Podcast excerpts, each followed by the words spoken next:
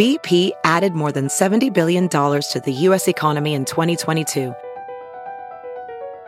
Investments like acquiring America's largest biogas producer, Archaea Energy, and starting up new infrastructure in the Gulf of Mexico. It's and, not or. See what doing both means for energy nationwide at bp.com slash investing in America.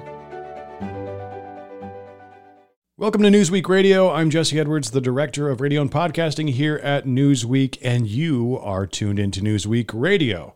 This is a show where we're going to give you backstage access to a lot of things that are happening around Newsweek, not just in the podcasting space, but around the company.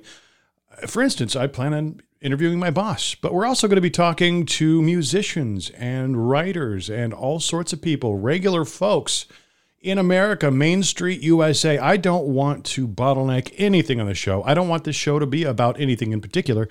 It is going to be a hodgepodge of interesting people. That's it. So, thanks for listening, and please be sure to give us your five star rating and kind review on Apple iTunes.